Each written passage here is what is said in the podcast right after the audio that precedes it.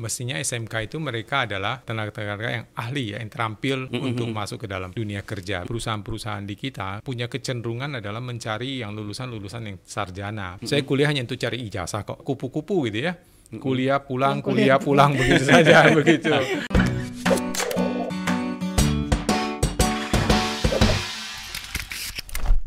Selamat sore Tribuners, welcome to Tripod Tribun Podcast. Selamat sore, Tribuners. ngeteh kita. Kita kembali lagi. Iya sama Aku Mas ngeteh. Yan. Iya ngeteh nih kita Pak ya. Aswandi. Oke. apa- Ngeteh juga. Hari ini saya jadi anak kuliah. Eh, hari ini kita Hari ini doang ya. ambil 3 SKS ya. Tiga sekali. 3 SKS ya sekitar satu jam aja tapi. Satu jam. Bisa ya Pak ya? Kita datangkan langsung Oh. wakil wakil rektor nih. Iya, wakil rektor Waduh. dari Universitas. Saya malu, Nit. Universal. Ih, Kenapa Pak? IPK saya dulu jelek banget ya. Aduh. IPK bukan jaminan juga kan? Iya, Ya, yang penting sekarang dia. sudah ini kan survive gitu ya. Nah, itu dia tuh. Nanti nanti kita akan banyak cerita ngobrol dengan Pak Aswandi, Ya, Pak Aswandi. Dr. Tehen Aswandi, Magister Teknik. Benar Pak ya? Betul, betul. Ah. Ya. Oke, boleh diturunin Pak ininya biar Nah, izin Pak. Oh, oke, nah, oke. Pak Aswandi ini Wakil Rektor Bidang Akademik dan Kemahasiswaan Universitas Universal Betul Pak? Batam. Batam. Batam, ya. oke. Betul ya, Pak ya? Betul, Oh, betul. jangan sampai salah nih, bahaya. Itu. Judulnya hari ini apa nih? Eh, ijazah masih perlukah? Nah, ijazah sarjana masihkah laku di dunia masih, kerja? Masihkah, masihkah laku di dunia Iya. kerja? Iya. Saya yakin nih, saya yakin nih Pak Aswandi. Jadi hari ini banyak orang tua yang lagi nonton. Iya. Hmm. banyak anak-anak SMK, banyak anak-anak SMA, Iya, ya. Lagi. banyak an- teman-teman yang suka sekarang mungkin lagi kerja tapi belum mau atau lagi kepikir pengen kuliah, Ah, itu dia. kayaknya lagi mantau kita nih. lagi menimbang-nimbang gitu Pak. Baru lulus mereka bingung kan nih mau kerja atau mau kuliah, mau kerja atau mau kuliah nih gitu. Atau kerja sambil kuliah. Ya, iya, iya. Ya, Kalau- banyak pilihan ya. iya, gitu. Kalau Pak Pak Aswandi sendiri itu di Batam sudah berapa lama, Pak? Emang asli Batam, Pak, bukan ya Bengkalis ya? Eh, bukan, bukan. Ya, memang saya lahir di Bengkalis. Bengkalis, Oke. Riau Ya, Pak ya. Iya, iya benar. Tapi sebelum ke Batam, saya lama di Bandung. Oh, Bandung. Ya, lama Kuliah di di- Bandung juga. Kuliah di Bandung, ya di ITENAS. Mm-mm. Kemudian karena saya apa jadi dosen gitu, saya melanjutkan S2 di Bandung juga di ITB. Kemudian ada kesempatan untuk saya mengambil S3 gitu Oh, ya. oke. Ya kebetulan S3 saya saya selesaikan di Austria. Wih. Wih, cocok ini. Cocok kita ngobrolnya. Ampun. Mohon maaf Pak, kalau kita nanti ngobrolnya receh ya Pak ya. kita mewakili teman-teman yang hari ini galau. Iya, itu. Ya toh, Pak. nyari ijazah Iya, atau udah deh gini aja. Saya mewakili anak-anak kuliah nih, Pak. Oke. Anak baru lulus lah. Ah, Oke, ya. Aku mewakili anak SMK aja deh. Iya.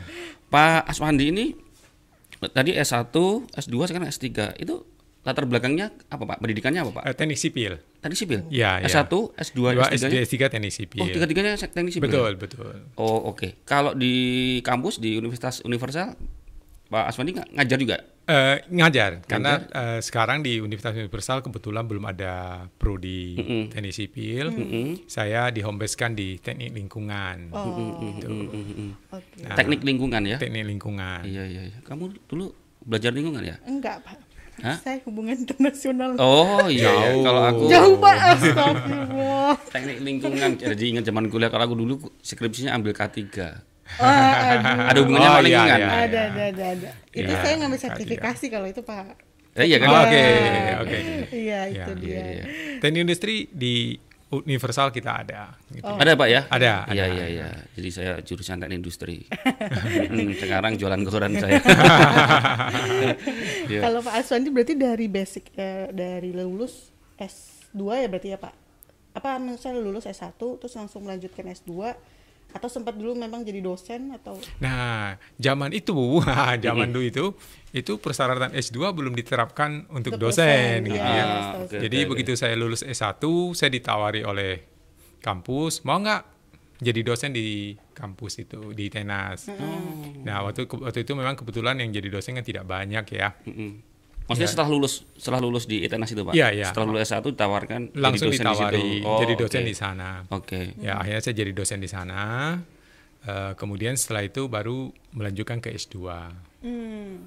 begitu. Jadi, Jadi, jadi dosen dulu, nggak pernah kerja kantoran dong? Pak? eh, tidak pernah secara ini kalau tangkap kantor enggak Nggak, gitu. langsung jadi dosen Ya, ya? langsung jadi dosen gitu. Untuk menjadi rektor sendiri di sini Pak, wakil rektor ya? Wakil rektor. Udah berapa lama tuh Pak? Saya di Universitas Universal. iya, iya, iya. Itu udah berapa lama Pak? Saya pindah ke Batam tahun 2016. Ya, pas kira-kira empat tahun yang lalu lah, karena saya sampai di Batam itu bulan Juli gitu ya. Nah, jadi sejak itu ya saya menjadi wakil rektor bidang akademik dan kemahasiswaan. Begitu. Cocok ya bidang akademik dan kemahasiswaan. Jadi eh, mestinya bisa menjawab nih ijazah sarjana ini masih laku nggak di dunia Nah, kerja? itu. Cocok Iya, kita. iya, iya. Kita undang Pak Aswandi. Iya iya iya.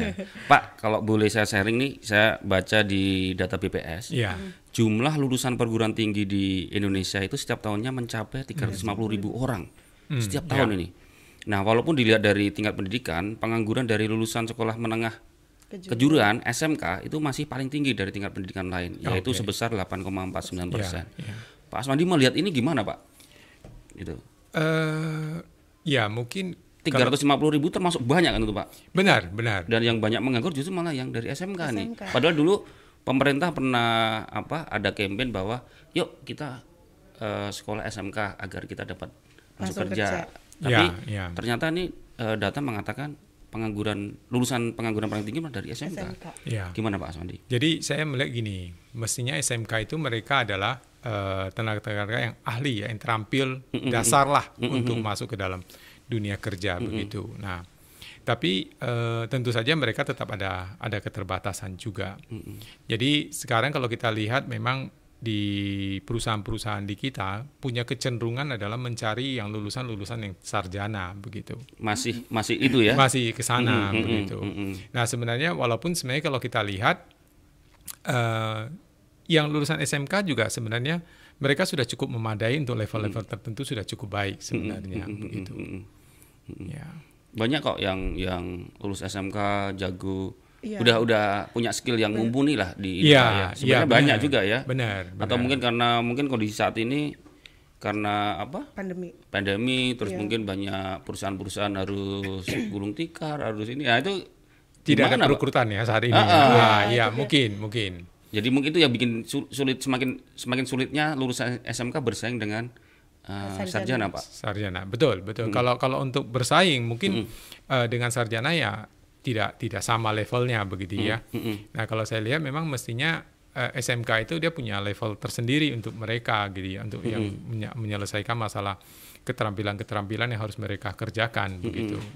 Nah kalau kalau sarjana mestinya levelnya adalah mereka sudah mulai memasuki ke tahap yang lebih ke analisis, perencanaan dan begitu.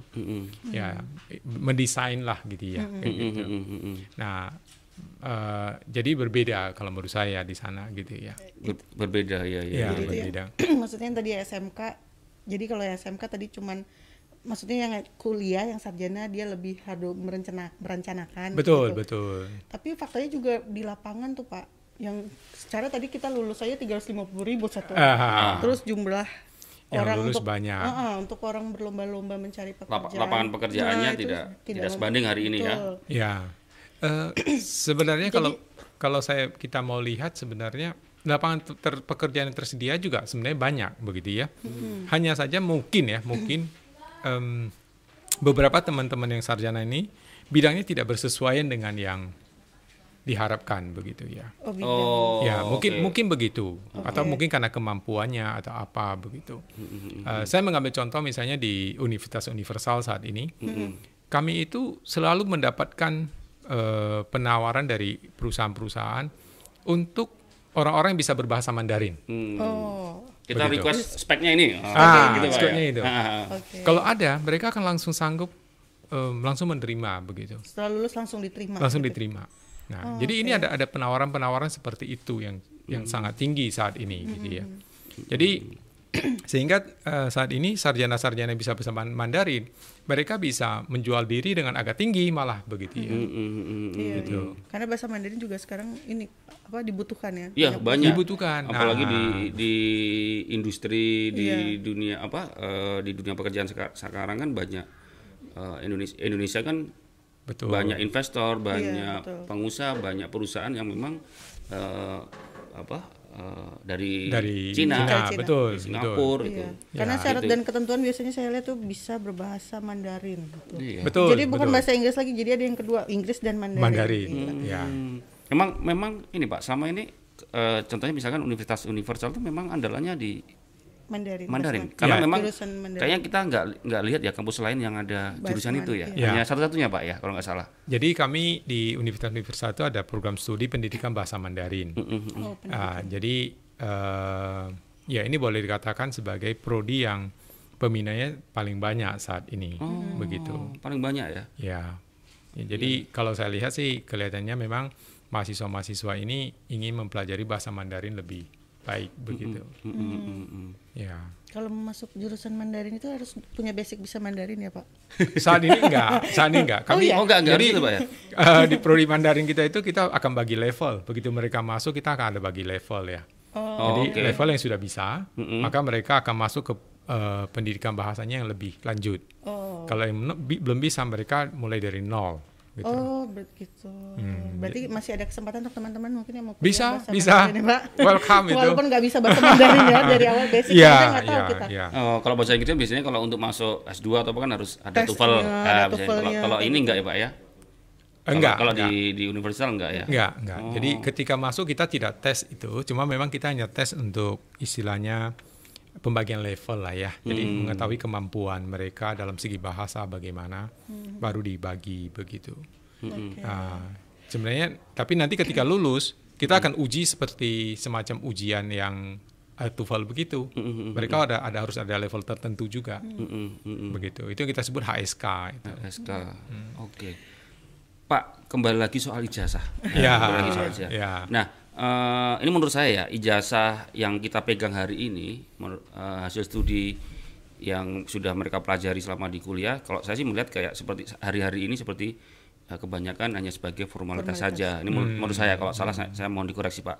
Ya. Nah, mungkin mungkin dikarenakan materi yang didapatkan di bangku kuliah tidak seluruhnya dipergunakan di dunia kerja. Contoh saya, saya misalkan saya teknik industri gitu kan, tapi Ya. ilmu saya nggak nggak kepake semua nih Pak. Ya ada sih, ada beberapa Ya. gitu. Terus eh, lantas contoh program apa saja sih Pak yang menunjang kreativitas mahasiswa, misalkan nggak apa yang yang sudah dilakukan atau program apa yang ada di universitas universal misalkan. Hmm. Saya, Gimana, saya, Pak? saya jawab ini dulu ya. Eh, menurut saya memang ijazah itu adalah bentuk administrasi yang menunjukkan seseorang sudah melakukan proses pendidikan satu jenjang tertentu begitu. Hmm, Oke, Ya, oke. itu itu bentuk itunya. Ah, ah, ah, nah, eh, tapi di dalam selain ijazah itu kan mestinya ada proses pembentukan diri orang itu gitu ya.